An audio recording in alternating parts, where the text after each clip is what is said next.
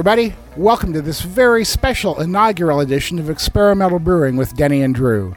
I'm Denny Conn. And I'm Drew Beechum. Together, we're the authors of Experimental Homebrewing, Mad Science in the Pursuit of Great Beer, and the forthcoming Homebrew All Stars. Between the two of us, we have nearly 40 years of homebrewing experience. Now, I'm the guy known for weird beer and strange ideas. Uh, weird beer doesn't even get close. And I'm the guy who's known for questioning the conventional wisdom and coming up with experiments to test it out. Uh, my motto has been question authority since as long as I can remember. Drew, tell us about our sponsors. Today's episode is brought to you by the fine folks at Craftmeister, the makers of alkaline brewery wash. When you absolutely positively need to make sure every surface is brewery clean, bust out the cleaner with professional power and homebrewer safety and by Imperial Organic Yeast. 200 billion cells in a Pitchright can, ready to make great beer for you. So, let me tell you a little bit about uh, what we intend for this podcast to be and what you guys are in for. We're going to have a weekly segment that we call The Beer Life, where we'll be talking about uh, the commercial brewing world and what's going on there. Uh, we might even be tasting some commercial beers live on the air. Every week, we'll be uh, giving you some experiments you can try to do to uh, improve your own beer.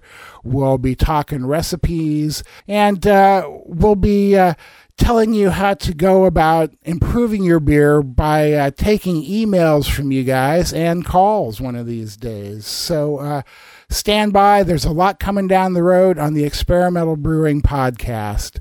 We're going to start off with this week's segment of the beer life, and uh, the big news these days is uh, consolidations and buyouts in the beer world. So uh, Drew and I kind of have different feelings about this, although I he doesn't know this yet, but uh, I'm kind of coming around more to his point of view. Sweet. But, yeah, well, you know, sometimes even a blind squirrel finds a nut. And, you're right, maybe sometimes. So, at any rate, uh, Drew, tell us about some of the news going on around us.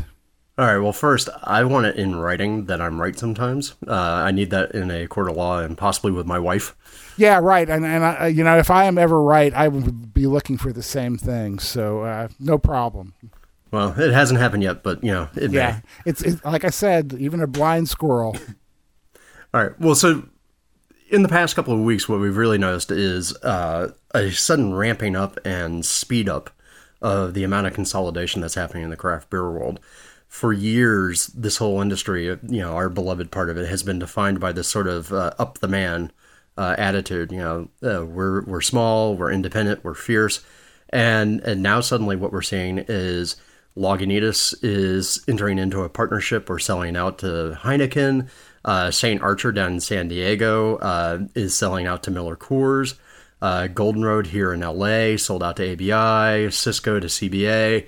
Uh, Dogfish Head gave 15% of themselves over to a private equity firm.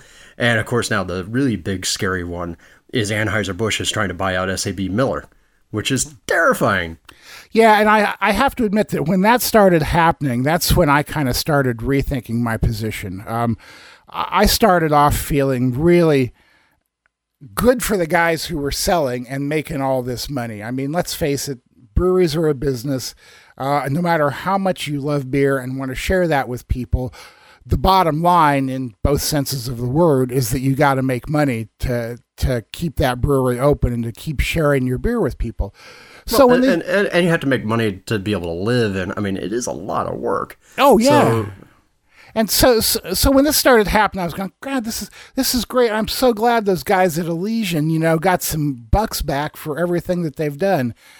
But this uh, this latest uh, AB SAB Miller thing has started to kind of give me pause because it it starts making you a little bit worried about distribution. Yeah, well, and and and that's my main my main worry is that uh, you know there's the whole attitudinal thing that, that we have about craft beer, and you know, it's exactly what I said. You know, craft beer was all kind of founded around this idea of you know, damn the man, you know, we're going to bring back flavor to the world, and you know, people really kind of took that to heart, and, and and you know, it's the hey, I know the people who are producing my beer. It's not just a big anonymous group of people who are might as well be selling widgets.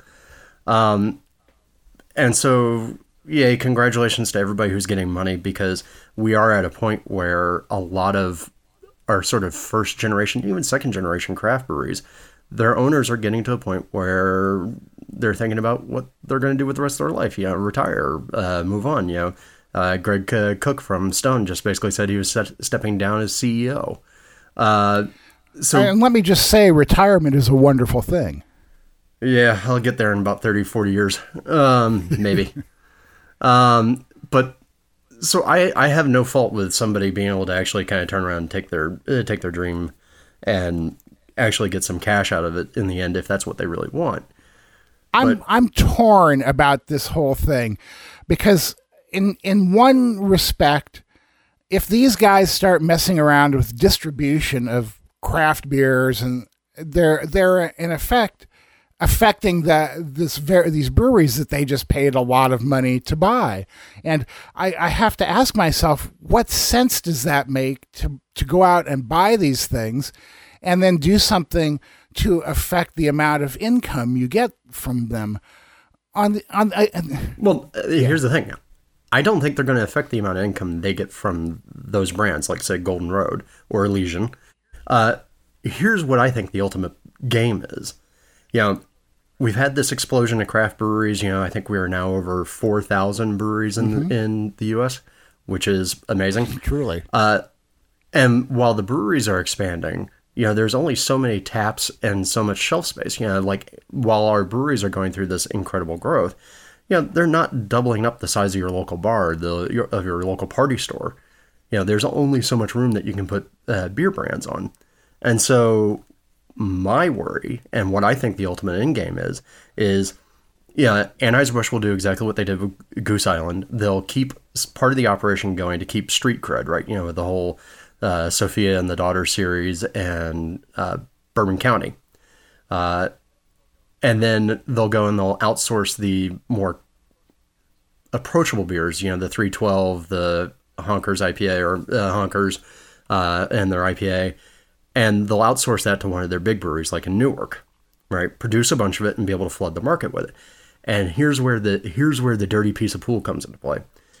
They can now turn around to a bar owner or a craft beer store or sorry, a beer store owner and say, "Hey, look, I know you really want to have an IPA, but here we'll sell you a, a keg of Golden Road IPA for $68." And meanwhile, that IPA from your local microbrewery that's going to be 160 and you got you got to look at it from a from a bar owner's point of view from like a bar owner who isn't passionate about the idea of craft beer but is more like hey this is what's selling right now. This is what's bringing people into my bar. That's going to be right. a big damn draw. Yeah it is. It is. And you know it's going to be interesting to see where things go. Um, you know, uh, it, it reminds me of the old Chinese curse: "May you live in interesting times." Huh? Well, so th- these are definitely interesting times, and I'll tell you, I what I would love to see more of in this industry, and of course, I don't have any money in the industry, so uh, my opinion is basically uh, useless. Uh, I would love to see more and more breweries either setting up to be a multi generational family thing, like Sierra Nevada, or doing the whole employee stock buyout uh, kind of like uh, what Full Sail had done and what mm-hmm. uh, New Belgium just did. Uh, because to me, that maintains that craft beer ethos. You know, that, that maintains that ability for me to be able to go, ah, okay, I still I, I still have some trust that this isn't ultimately about some sort of dirty pool game of separating me from my money and screwing over the competition. Yeah, right. Well, you know, we'll keep an eye on this as it develops, and believe me, uh, you'll get lots more of our opinions. But uh, that's the beer life for this week.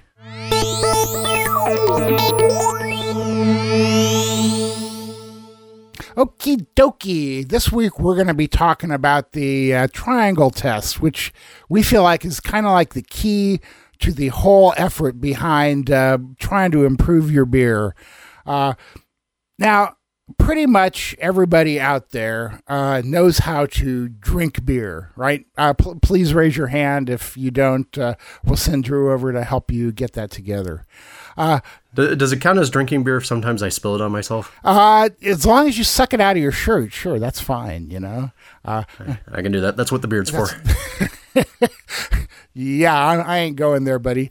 Uh, so, but the problem with drinking beer is that you can sit back and you can say to yourself, boy, this is a really good beer. I really enjoy this beer. Uh, this beer has got to be better than the last time that I brewed this beer because this time I used uh, some strange hop that was uh, grown in the outback of Australia or something like that. The problem with that is you don't really know. You're enjoying your beer, and that's a wonderful thing, and that's what we all strive for. But do you really know that the changes you made are why you're enjoying that beer more? Do you uh, really have an idea about if if that change really made the difference that you think that it did? this is what well of course i do because i'm i'm smart yeah, i know exactly sure right oh yeah no man you know we're we're beer judges we know all this stuff inside out but the problem is that we don't really. So that's where the triangle test comes in. The triangle test is a way to objectively evaluate your beer and changes that you make to it so that you can find out if those changes are really making a difference in your beer. Now, Drew and I call ourselves two of the laziest people on the planet. Uh, we would have arguments about who's lazier, except that neither one of us wants to really make the effort to get involved in that argument. Uh, yeah, it takes too much energy to be that bothered. Yeah, I know. You know, so let's just say that I'm lazier than Drew is. Uh, you know. Yeah. So the uh, with that in mind, we don't want to like do any efforts when we're brewing that don't really pay off in either better beer or more fun. My mantra for making beer is make the best beer possible with the least effort possible while having the most fun possible. Because let's face it, this is a hobby, folks. And if you're not having fun while you're brewing, then there's something that's going wrong and you need to look at that. So, yeah, and, and I'll tell you, I've seen some brewers, I've watched them brew, where you look at them and they're stressing oh, out. Man. Like, uh, yeah, I've got. Uh, uh, sorry, folks, it's time to get to the fermentation. I need to scrub myself down like I'm a surgeon. And you know, and I'm not. Yeah. I'm not saying that you you should take brewing lightly, but you should take brewing not seriously. And by not seriously, uh, what I mean is you don't you know, this is not a life or death situation. We're not trying to cure cancer. You don't have a business that you're trying to uh, to make sure that you keep pulling in the money. This is a home brewing hobby that should be fun for you. So, in order to do that, you want to make sure that uh, anything you do when you're brewing is fun and it's worth it. Now, here's a quick example. Drew and I both believe that decoction mashing just is not worth the effort. It doesn't produce enough of a noticeable difference in your beer to be worth the effort that it takes to do it. But if you want to do it and you think it's fun and to you that's a big part of what makes brewing worthwhile, go for it. You know, it doesn't really make any difference until you try and tell us that it's making your beer better. but if you just well, uh, or actually, I would say it doesn't make any difference until you try and tell us that we're dumb and wrong and stupid and making bad beer because yeah, right, okay, that's that's a much better way to put it. Uh, believe it or not, God, that's twice he's been right. I just hate it when that happens. Uh, Somebody chalked up the scoreboard two nothing. two nothing. Drew's ahead. So basically, the uh, the the cure for all of this is to uh, run a blind triangle tasting on your beer when you make changes to ingredients or procedures uh, when you're brewing. Hey, Danny, how's a triangle test different than a square test? Uh, it only has three sides. Okay. Boy, that sounds like the kind of question I'd ask. okay, so let's talk a little bit right. about what a triangle test is and how to set one up. Um, the very simplest uh, thing is that in a triangle test, you have three beers. In general, two of them will be the same and one will be different. Um, someone else pours these beers for you, so you have no idea which is which, and you simply try and pick out the one that's different. If you can pick out the one that's different and do it enough times or enough people can do it, then you know that the change you made actually is a valid change and and did something that really is going to make a difference. Now, the, yeah, people people can detect it. I mean, the whole idea behind a triangle test is to get rid of the sort of 50-50 bias of which one of these samples yeah, do you uh, like better. That's and that's pretty much it. And it's it's a way to really help eliminate your own biases. Uh, uh, you know, if you're doing something that affects the color of the beer, you'll want to serve it like in a cup where you can't see the color, stuff like that. But for the main part, you're going to be uh, comparing tastes. So, real quick, the setup for a triangle test is you have three samples uh, label them A, B, C, circle, square, uh, star, however you want to do it. Just don't label them one, two, three, right? Because uh, that actually induces a bias. Uh, but you take you, you have three cups set up; they're all labeled. Somebody somewhere else in a room that you're not seeing pours the exact same beer into two of the cups, and they choose those randomly, and they pour a the other beer into the third remaining cup. So now you have two cups that are the same, one cup that's different. Those cups are then put down in front of your tasters now, if you're being most excellent beer scientist, then you have multiple tasters doing this. Uh, you know, maybe 19, 20, however many, you know, a good sized sample pool. And each each taster basically gets those three cups and they're asked one question. They're told absolutely nothing about the beer, and they're only asked one question. And that's that's really which of the that's really important. What you don't want to do is say to the people, okay, now we're going to test these beers to see uh, what the different hops are like. Don't don't do that because right away you're telling them what to look for. Right, and that and that induces bias. So, no uh, no input. Which one of these beers is different? And then they choose the beer that's different. The people who are right, or have chosen the correct beer, I should say. Uh, if you have enough of those people, over half of them, that gives you a pretty good indication that, hey, we're onto something here. And then you can ask them further questions. Like in Denny's hypothetical example, uh, hops. You can ask them about the hop character. In fact, Denny, why don't you tell them about your hop experiment? Yeah, I did. Uh, I, I, ran an experiment a number of years ago to uh, to test uh, whether uh, first wort hopping had uh, some of the effects that it's purported to have of, you know, smoother bitterness, more hop flavor, that kind of thing. And and if you're not if you're not up on on what first wort hopping is, that's a supposedly lost German practice being brought back of adding hops to the boil kettle right as you're running off. And in theory, smoother bitterness because it has all this time to get bound up with different proteins and da da da da da.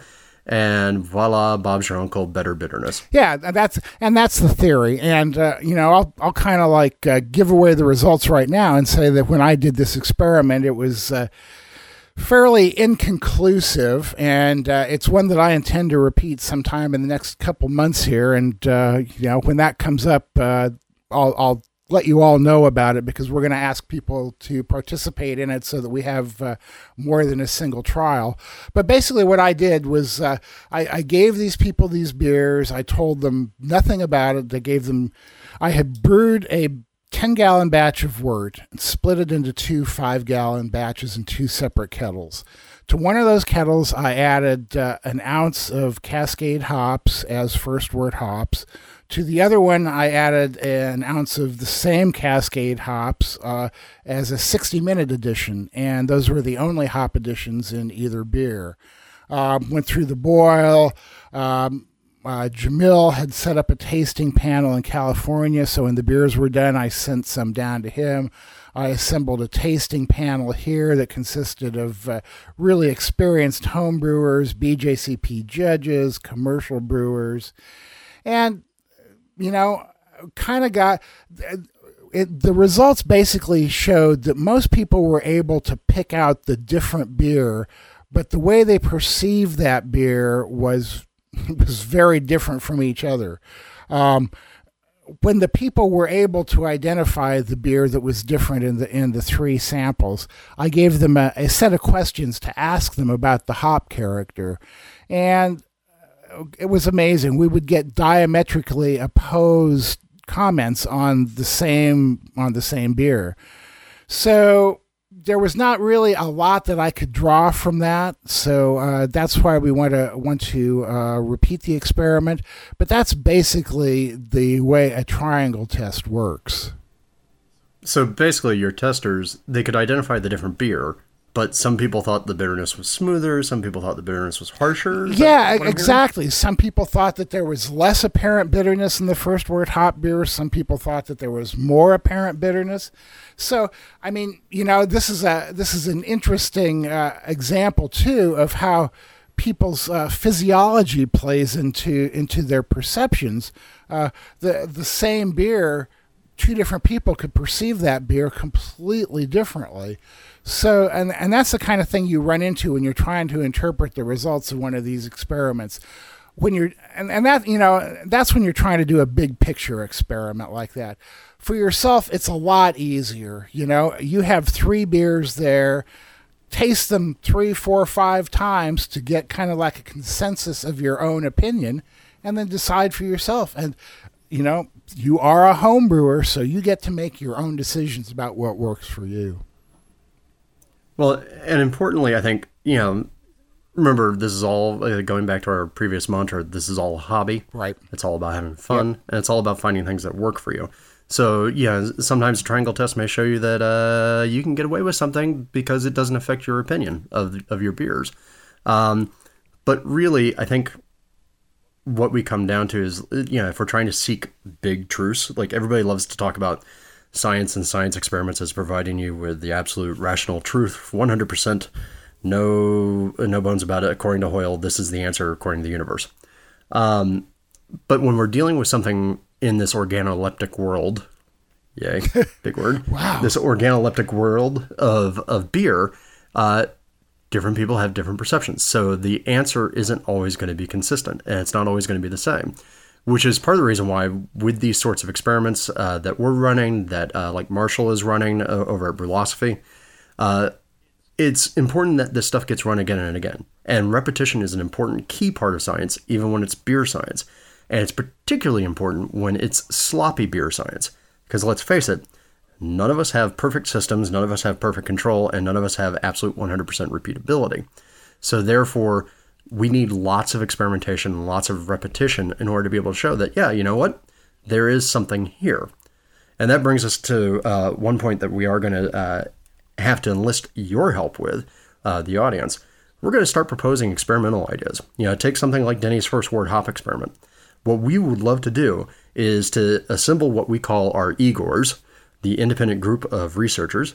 Oh, that's so clever. Farm out, I know. I'm almost, I almost kind of want to slap myself for thinking of that. Yeah, one. Uh, oh, that's okay. Igors, Let me slap you. All right.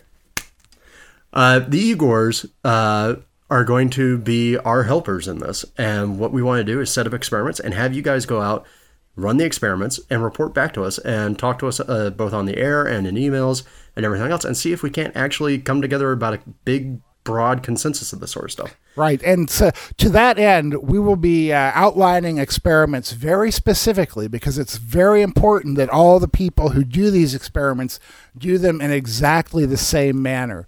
So, what we'll be doing is we'll be outlining uh, how you do the brew, how you set up the experiment, and how you evaluate the results. And we'll be asking all of you guys to get involved and try it out. Uh, citizen science is a wonderful thing, and the bigger the sample size, the more validity that citizen science has.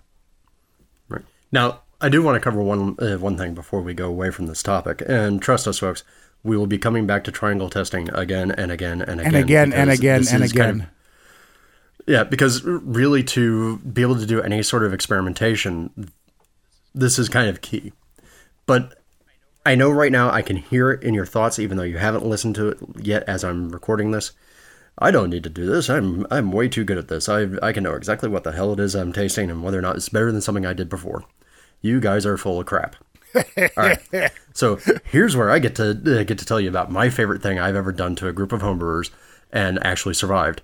Uh, even though Denny was worried I wasn't. This is this. Uh, yeah, the 2014 uh, or no, sorry, the 2015 AHA uh, conference in San Diego. Danny and I gave a talk, Introduction to Experimentation, where we covered some of the same stuff we're going to cover on this podcast. And we talked about triangle testing. We talked about uh, the biases that tasting uh, that tasters uh, introduce just by being tasters. Uh, and we gave people samples of beer. We ran a live triangle test in front of everybody because we and we could talk blue in the face about what a triangle test is until the cows come home, and it's going to be less confusing than if we actually show you.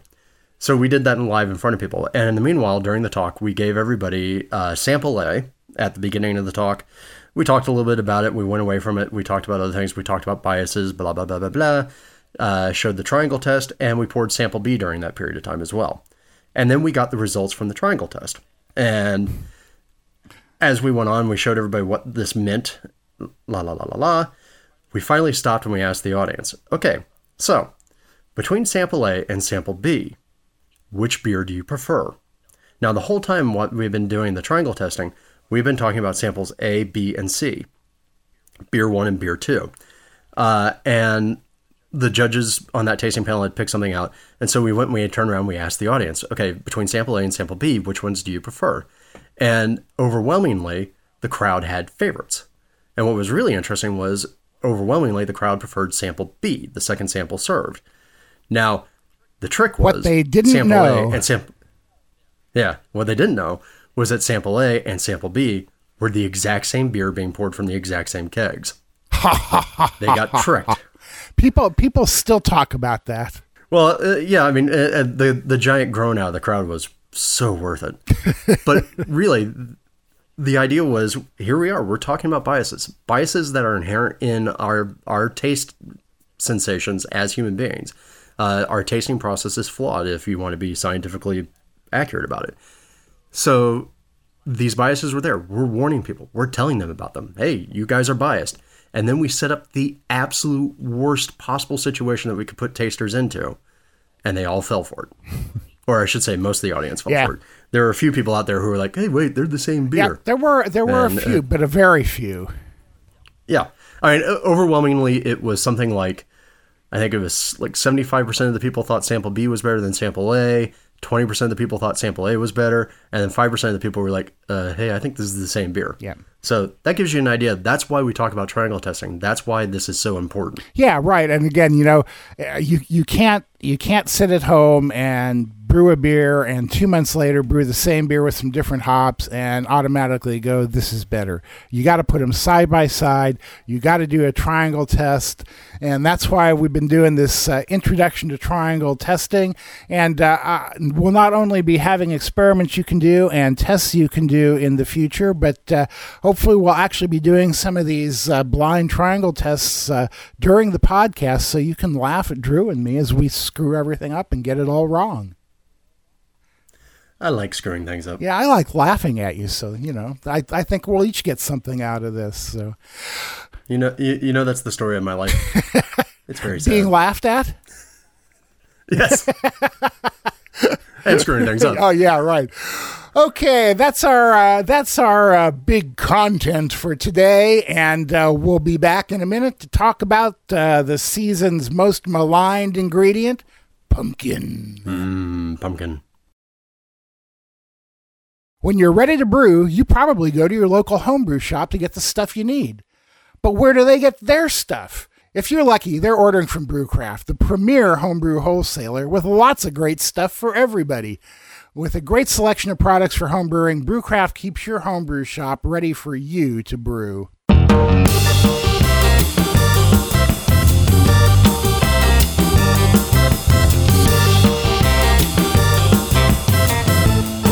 Well, as we record this, it's the Halloween and holiday season, and that can only mean one thing pumpkin spice everything. Uh, and that goes for the beer world too. Now, there seems to be this big division in the beer world about pumpkin beers. People seem to either love them or hate them. Uh, I'm generally one of the latter, uh, and I have to admit I haven't had every pumpkin beer out there, but uh, there aren't many that I felt like were worth the uh, worth the gourd. So, uh, Drew, what am I missing? Well, it depends upon what you mean by pumpkin beer uh, and exactly what the hell people are doing with it. Uh, I would argue that for how the vast majority of people are doing you're not missing much, uh, if anything. Good. Uh, because, yeah, I mean, let's face it, most pumpkin beer out there sucks. Uh, and what is pumpkin beer? Well, people have to remember that before uh, the rise of the IPA of everything, when IPA became the top selling craft beer segment, uh, the top selling craft beer segment was seasonal, and that meant whatever your brewery was selling that was appropriate for that particular season. So your summer wheat beer, your spring bock, your fall whatever, your winter warmer. Uh, so in the fall segment of everything, we got pumpkin uh, because of uh, Buffalo Bill's Brew Pub in Hayward, California.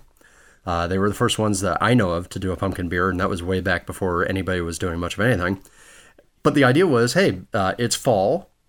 Americans love pumpkin pie. Uh, we have lots of pumpkins, and pumpkins have a very long history in American brewing. So let's do something with it and fill out our seasonal profile for uh, the fall. So, problem is, pumpkin, for the most part, is 120% flavorless. Now, now wait a minute here. This is this is something we need to talk about. I I made this assertion uh, the other day to some friends of mine who are commercial brewers, and they immediately came back and said, "No, pumpkin is not flavorless. I've had a beer that had only pumpkin in it, no spices, and it definitely added flavor." Now, I well, no, no, no. It's it's it's not completely flavorless. It's just that the flavor added by pumpkin is usually so subtle and then most brewers who are doing it usually add a crap ton of pumpkin pie spice on top of it, so you can't tell a damn thing about it. Uh, and I'll talk I'll talk about my uh, my pumpkin only beer uh, in a couple moments because that one. But we can say though that uh, that pumpkin does add some flavor to the beer, uh, at least in your opinion and that of uh, some other people, right? Yeah, but you have to tease it out. It, it, it's not just it's not just as simple as uh, chucking a pumpkin into the beer and going yay. uh, so let's talk a little bit about where pumpkin played a role in American uh, brewing. Until the late 1800s, when we started to get the big German and Austrian immigration here in the U.S., and we had pushed out into the upper Midwest, you know, uh, up into Montana and Idaho and Minnesota and all that, and we had people starting to make Pilsner beer barley wasn't a huge commodity crop here in the U.S. It didn't grow very well, particularly like say in New England or in the Ohio Valley area, uh, which had kind of been the big agricultural areas of America.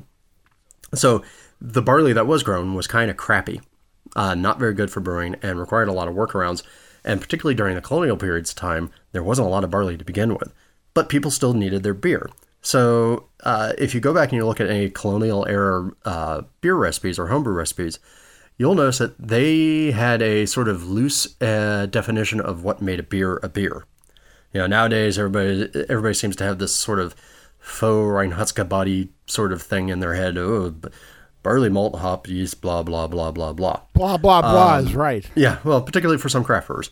Uh, but back in the day, when they didn't exactly have a lot of barley, and what barley came was probably coming over on a ship from England, uh, you look at those recipes and there's everything in there. There's molasses, there's raisins, there's uh, apples, there's pumpkin out the wazoo. Uh, pumpkin beer was very, very popular in the colonial period uh, because it turns out pumpkin was an easy to grow and readily available source of starch. So most of the things from the colonial period that are called beer were really just, hey, we fermented starch and made something alcoholic. Yay! Uh, so, so, were those people generally using spices in their beers? Do you think, or was it just the pumpkin? No, I've seen I've seen spice additions in uh, beers from the colonial period as well, but it, was a different thing, right? Uh, remember, again, like this whole stodgy attitude about what makes beer comes really more from the Germans than anywhere else. And at that point in time, we were still very English based, and everybody was still going uh, fairly close to the idea of, well, I need beer, and there's no beer I can have here that's like the beer I had at home, so I'm going to make something that's potable. Um, but let's talk about the the the spice part. Uh, slowly, as barley became a thing, all the pumpkin uh, stuff kind of faded in the background. Cider faded in the background, which was the other big American beverage. Whiskey became the big thing. Whiskey was like the biggest use for uh, wheat, corn, and barley uh, over beer. Um, and then we get to the modern era when people start to make these pumpkin beers. And by this point in time, pumpkin had by and large become associated in America with pumpkin pie. Uh, now, if you go almost anywhere else in the world and you say, hey, you know, we have this big gourd thing that we turn around, roast, puree, mix with some eggs and some sugar and some spices and bake into a pie shell and make dessert out of it, uh, they would look at you as if though you're crazy. Uh, most of the rest of the world looks at uh, the American fascination with pumpkin pie in about the same way that they look at our fascination with peanut butter, which is, ooh, weird. um, literally, I've written articles for like Australia, and the very first thing I had to do was go, yes, this is what we do. Don't judge us. You guys eat Vegemite. I was gonna, I was gonna say, uh, you know, really, uh, every every culture will have its own little oddity like that. Yep. But now here in the U.S., pumpkin pie is pretty much the primary culinary association with pumpkin that we have. Uh, you know, so that and, and, pumpkin pie itself is really largely defined by the flavor of the spices and the texture of pumpkin, uh, making kind of a custardy pie filling.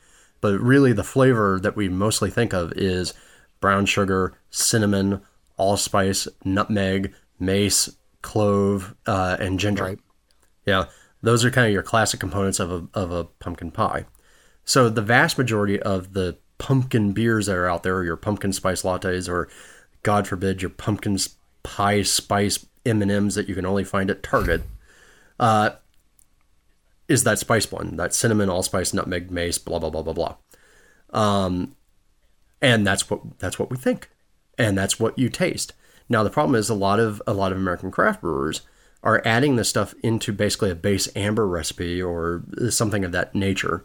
You know, something kind of toasty brown and um, maybe a little sweet, and then they're adding these spices on top, and all of these spices have an uh, they trigger a sweet reaction in our palates because we associate all these things with dessert.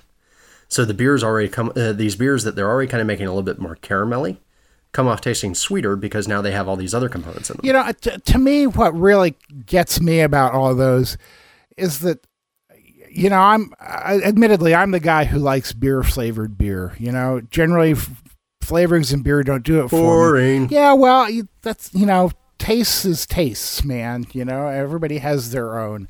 Uh, I, what I do, I mean, you know, if it was like one or two, or, or, even you know, even three of those kinds of things in a beer, maybe maybe I would like it better. But it gets so loaded up i can't taste the beer behind it you know? I, I don't mind the flavorings mm-hmm. as long as it's still all about the beer. And it seems like so many times with a pumpkin beer it's not. It's it's about the the flavorings and not the beer. Well usually it's just a kind of a dumb hacky thing that you can do to make something that's very distinctive right? And like look at all the hard root beers that are out there. And my ipa has 20000 pounds of hops in it. Yeah. Uh, okay whatever. Um, so that's the spice thing. Spices are okay, but don't use them in, in excessive amounts. So let's talk about if you want to make a pumpkin beer, what do you think is the best way to go about it? All right. So the best way to go about it is to get yourself some good pumpkin. And uh, we're very fortunate in this day and age, or at least I am. I live in California, which means I have pretty much every produce known to mankind available to me somewhere. Uh, go to your local grocery store, your local farmer's market. This is absolutely the time for it right now and go find heirloom pumpkin varieties. Uh, you have the most common thing that you'll find is sugar pie pumpkins, and those are exactly what you'd want to do if you were going to make your own uh, uh, pumpkin pies.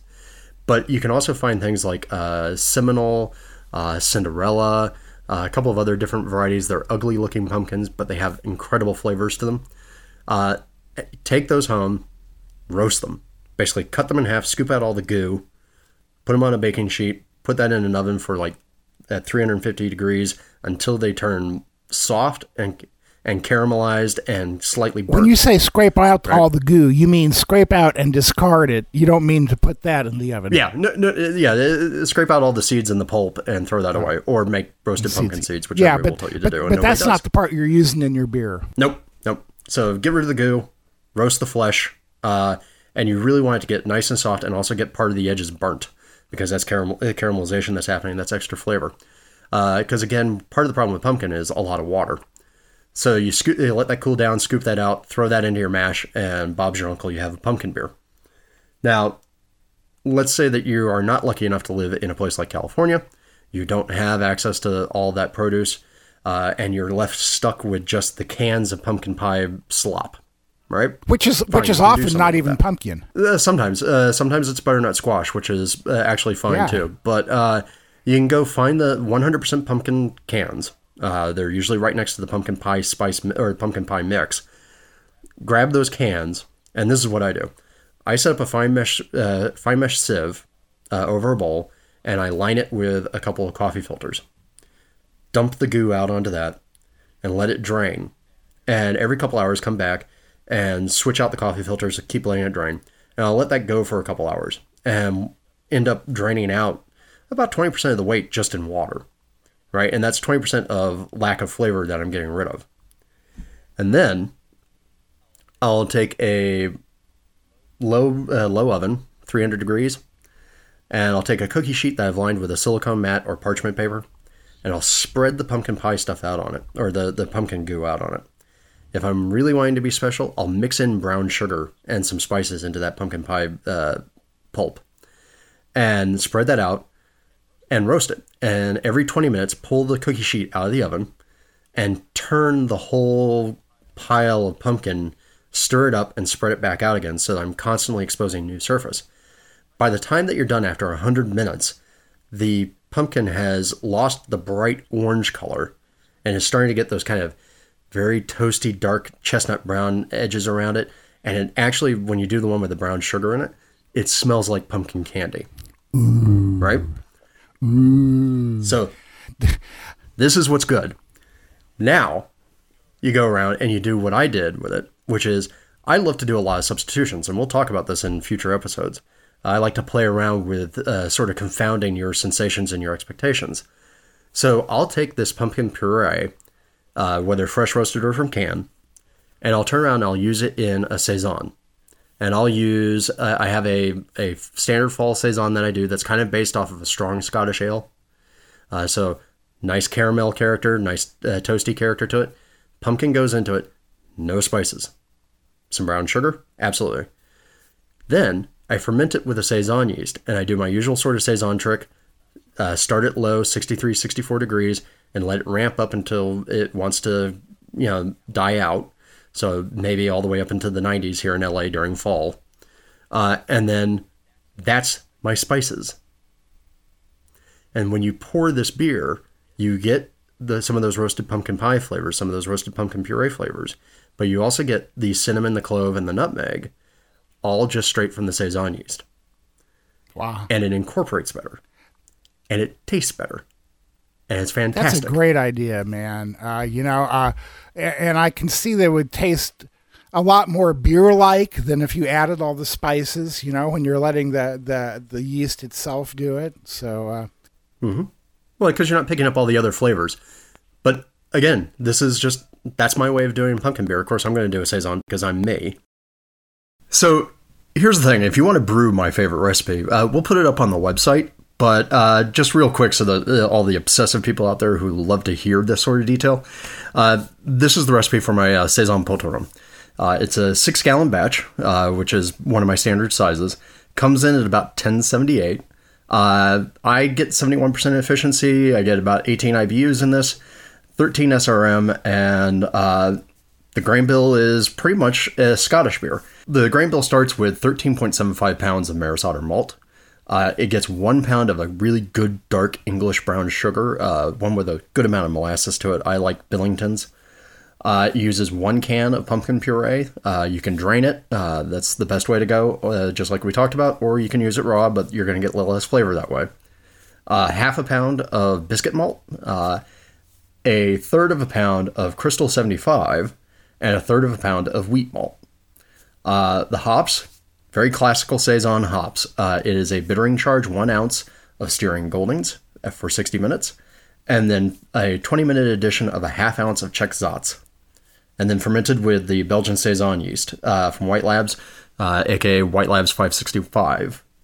Uh, one simple mash infusion step because again I'm a lazy brewer, and this one, unlike most of my saisons, which I brew down at mash in at around 148, this one is actually mashed in and held at 152 for 60 minutes. Uh, otherwise, follow my usual sort of saison schedule. Uh, chill the beer down to 63 degrees uh, post boil. Pitch with plenty of yeast. Uh, don't put an airlock on. Use aluminum foil over the top of your carboy or however you want to practice an open fermentation. Stick it in a vat of water and let it ride. Uh, keep it keep it down into the into the mid 60s for the first two three days, which is when most of your ester and phenol formation is going to happen, and then after that, just let it go. And I guarantee you, you're not going to stall out, and you're going to have a wonderful beer. But again, we're gonna have this recipe up on our website, experimentalbrew.com. So don't uh, don't go scrubbing back to try and take notes real quick. Uh, just go and read there. So let's let's talk about drinking other pumpkin beers, some commercial pumpkin beers. You got a favorite? Uh, yeah, it, it took me a while to think about this one because, again, my opinion of most commercial beers are fairly low. Uh, but appropriately enough, it's Jolly Pumpkins pumpkin beer. Uh, I think it's a, a La Parcela, and it's you know fantastic because it's Jolly Pumpkin. yeah, right. I can't think of a bad beer I've had from those guys. now I've had inconsistent beer from them, but you know what? I think the inconsistency is part of the charm. I would agree with that. And yeah, yeah. I'm kind of like you because I don't really care a lot for pumpkin beers. I have to admit that I can't really bring myself to try as many as I can. But uh, the, there is one that I, I, I do enjoy, uh, and I, I, I'll just say right up front now, uh, I am associated with Oakshire Brewing here in Eugene as their field educator. Uh, that I don't know exactly what that means, but it means that I, I, I, I think it means you drive the short well, I bus. do that among other things. Yeah, right. Uh, but uh, Oakshire makes a beer called Big Black Jack. Uh, it's big because it's an imperial porter. It's black because it's an imperial porter, and the jack comes from the pumpkin, the jack o' lantern, Halloween. Uh, this beer is made with chocolate. It's made with pumpkin. It's made with pumpkin pie spices. It is the kind of beer that if you told me all that stuff was in it, I would turn and run screaming before you could force me to drink it. But they do something that balances all those flavors so well that it, it doesn't shout pumpkin or or chocolate or any of that kind of stuff. It just is a really, really nice integrated flavor, and uh, it's one of those beers that has caused me to rethink my uh, aversion to beers that have a lot of different flavorings added to them. Now we just have to get it down here so I can try some of it. If only I knew somebody who worked at the brewery. Yeah, well, you know, who knows? Uh, uh, obviously, obviously, I can't send it through the mail to you, so I'll just have to email you some. Okay, so that's uh, that's our look at pumpkin beers this week. If any of you have a favorite beer, a favorite pumpkin beer out there, uh, write in. Let us know. Uh, you can write to us at podcast at experimentalbrew.com. Tell us about your favorite pumpkin beer, or even better, email us a bottle.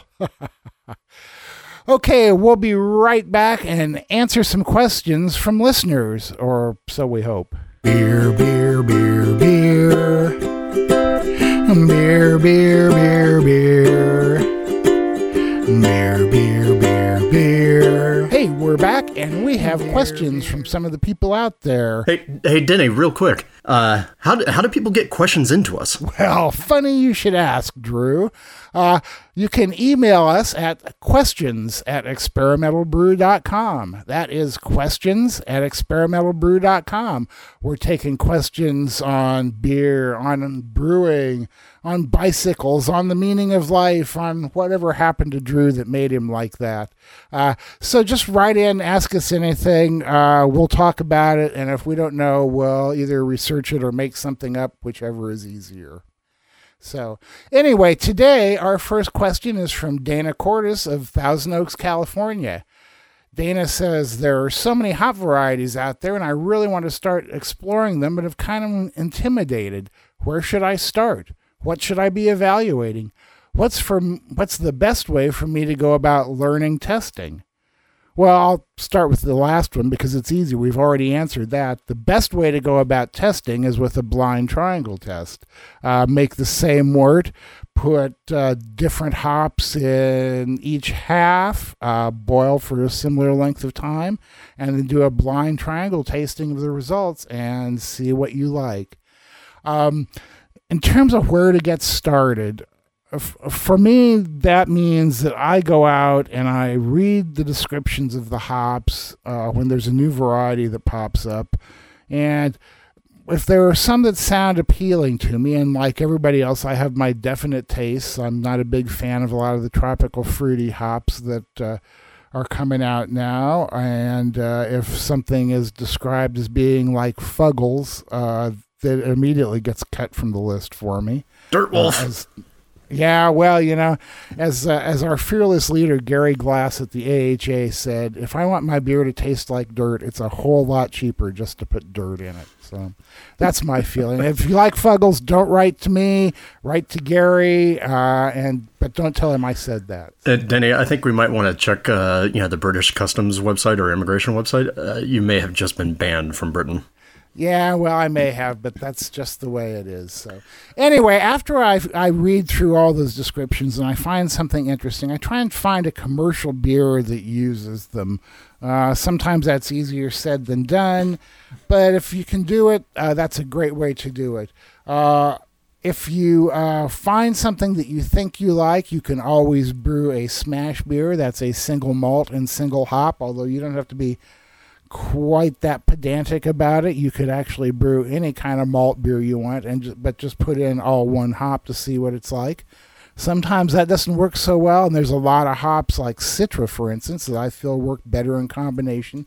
So you'll have to play with that. But Dana did ask, where can I start? And that's where you can start. Well, and I'll just add in an extra recommendation. If you go and you look at a lot of the big hop growers, you know, say Hop Union or YCH Hops, they'll actually publish every year a giant guideline to all the hops that they do. And it's a download, usually like a PDF. And that is filled with a lot of useful information about your hops. I bet it sure is. And pretty much, pretty much, I mean, they're not the only ones. You can find that from pretty much any uh, big hop wholesaler. Uh, and so, anyway, your turn, buddy. What's the next question? All right. Question number two comes from Christian Thompson, Thomas of Los Angeles. He says, My question is about secondary fermenters. How important is it to rack to a secondary? I pretty much do it for every brew, but there seems to be a consensus that it's really unnecessary. All right, well, let's take a vote. Is it necessary? no. Uh, no. I say I say no. Okay, you say no. That's a consensus. Yeah. I mean, here's the thing. When I think Denny and I both started uh, brewing. There was sort of the oh no, you have to rack to, uh, you have to rack to secondary. Uh, if you leave your beer in primary for any longer than a week, you're going to have autolysis and off flavors, and it's going to be terrible, and you're going to suffer uh, as a result. So please don't leave your beer. Funny, funny thing is though, almost nobody ever had that happen. Yeah. So I would suspect that that was probably truer back in the days before everybody really started to pay attention to yeast health. Yeah, right. if you're using kind of crappy homebrewers yeast and just kind of chucking it into the beer and you know praying to the gods that it would actually work, I would suspect that you had more of an issue. But nowadays, with everybody paying attention to yeast health and actually knowing what they're doing with it, I don't think you're going to have nearly that issue. I've left beers in primary for two, three months uh, and come out the other side just fine. Uh, yeah, I've done I've done similar stuff, and I've actually tasted a friend's beer, a a low gravity bitter that was in a primary on the yeast for five months, and it it was as good a beer as anything else he makes. Uh, well, that would raise into question how good is the other beer that he makes. Uh, damning with faint praise is that the term? uh, the other thing that I want to point out too is that, uh, as in many things in home brewing, um, uh, some of this conventional wisdom is stuff that uh, comes from the commercial brewing world and does not necessarily have a whole lot of application to us. Right. Think of the commercial conical fermenters you've seen. Uh, tall, narrow columns uh, with many, many gallons uh, and many, many pounds of, of beer sitting on top of the yeast, and that can be a problem. But because we're homebrewers, our fermenters are much smaller, we use a different geometry, and so once again, what applies to commercial breweries doesn't necessarily apply to us. Yeah. Now, I will point out two cases where I think secondary is useful. Uh, one is if you're trying to brew a lot of beer and you have secondary storage and you want to free up your primaries, go for it. That's exactly what uh, the commercial pros do. Uh, so if that's what you're trying to do, then yeah, by all means, use the secondary to give you extra settling time before you go into your keg. Now, I tend to just go into kegs. Uh, but the other place where I do think that secondary is useful to homebrewers is when you're planning on doing a long soak on something like hops for dry hopping or, uh, let's say, oak for oaking the beer. In that particular case, makes total sense. Hops, you got a lot of people who say if you get off the yeast, you get better hop character. I haven't really ex- uh, experimented with that enough. I, I've experimented with that a little bit, and I, I really do believe that that's true. Uh, I mean, y- you'll also see people who say you should dry hop at the very end of primary fermentation because the hops will add oxygen that will oxidize your beer and that you know by adding them while the beer is still fermenting that will help blow out that oxygen Yeah, you get I don't know CO2 scrubbing of entrained oxygen. Da, da, da, yeah, yeah, yeah. It just it just goes to show you that there are many, many theories about home brewing, and you need to try things and decide for yourself. Indeed. All right, question number three. Okay. Next question comes from Jonathan Tronson of Woodland Hills, California. Right, California. Yep. I assume. Uh, okay, he says to get ready for serving at Thanksgiving, I'm brewing a 10 gallon batch of maple pecan porter, and it calls for 40 ounces or two pounds of grade B maple syrup in the secondary. Now, in case you're confused like I was, that's 40 liquid ounces or two pounds of maple syrup. Am I going to end up with too sweet a beer uh, if I do that? Uh, and if not, how can I make sure that uh, that it's not too sweet a beer? And uh, how can I make sure that it doesn't all ferment out? Well, you know, you can't. Basically, uh, you may you may think that uh, you have like uh, removed all the yeast from that beer before you add the maple syrup, but let me guarantee you, there's still a lot of those little yeasty guys swimming around in there. Yeah. So any kind of sugar you add is going to ferment out and make your beer drier and take a portion of the flavor along with it. Well, and particularly when you're talking about a syrup, right? I mean, like a, a simple syrup like this is this is yeast rocket fuel. You know, yeast yeast will basically see it and go, "Oof." Yeah, yeah. So, you know, one thing you're not going to have to worry about probably is getting too sweet a beer, uh, unless the alcohol gets so high that uh, the yeast just can't cope with the uh, the maple syrup. Uh, so that's not going to be an issue. Uh, the issue is how are you going to get any maple flavor to stay in there? Now, uh, I haven't experimented a lot with maple, but I know some people who have, and I'm told that if you try and overdo the maple syrup to uh, really get a lot of flavor into the beer, that you risk almost adding a, a woody kind of flavor to the beer. Uh, in that case, it- might not be a bad idea to explore some quality maple extracts. Now, homebrewers cringe whenever you say the word extract, whether it's malt extract or flavoring flavoring extract or whatever.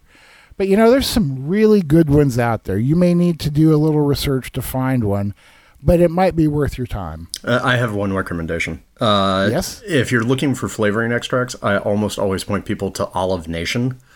Uh, Olive Olive Nation makes really top notch extracts. Uh, uh, uh, go look them up online, olivenation.com. They make really good flavoring syrups that don't taste like uh, chemical badness. Okay. Cool. Good good recommendation. I will check them out. So. And one of one of their more for the people who really don't want to use extract but still want that sort of mapley thing. There's a classical spice, uh, generally thought of as a Middle Eastern spice called fenugreek, F E N U Greek, and uh, it's used a lot in Middle Eastern cuisine. But when you use it, it adds a maple note. In fact, most maple extracts are made using fenugreek. Uh, so if you can get your hands on some fresh fenugreek and you want to go au, au natural, uh, then you can make your own in the kettle extract using fenugreek and get a maple flavor. Wow. Cool. Very cool. Okay, our final question for the day, Drew. What's up? Uh, yeah, this is from Matthew Trumbo of Moorpark, California. And he says when transferring from primary to secondary, or even secondary to keg or bottle for that matter, what are the best tricks to help filter out unwanted debris, aka yeast, hop waste, etc., etc.?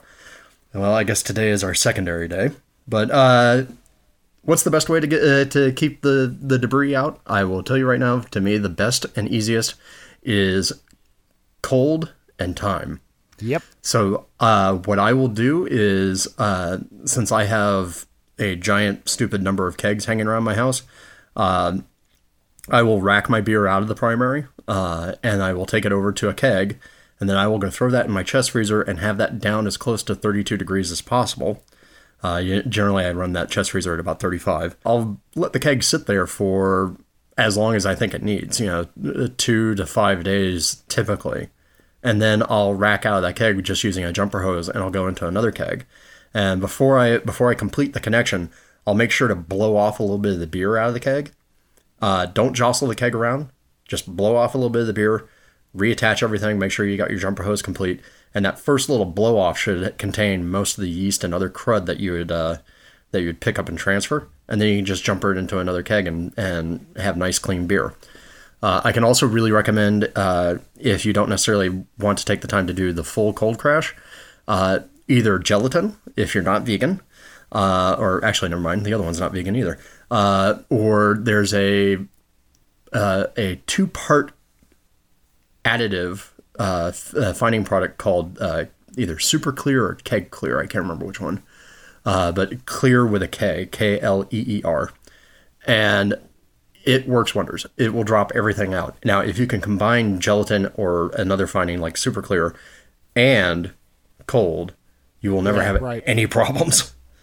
Yeah, right, exactly. Yeah, and I do something very similar. I I don't go to the effort of uh, transferring to a keg first. I just, uh, you know, my bucket is sitting in the chest freezer. I just crank the temp down to about 33, leave it there for a few days, very gently lift that bucket out of the chest freezer and up onto the uh, the tabletop and rack from uh, from above all the crud in the bottom.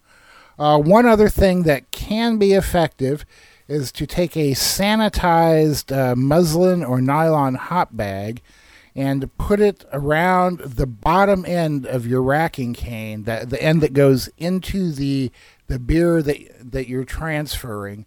Uh, you don't want to put it on the output end, the end that's going into your empty container, because uh, you really risk aerating and oxidizing your beer like that but uh, a sanitized hop bag over the end of the racking cane can help also. So, anyway, those are our questions for this week. If you want to know about anything, I mean anything, uh, beer, brewing, or whatever, write to us. Questions at experimentalbrew.com. And uh, who knows, you may hear your questions show up on the air. We'll be back in just a minute with our quick tip of the week.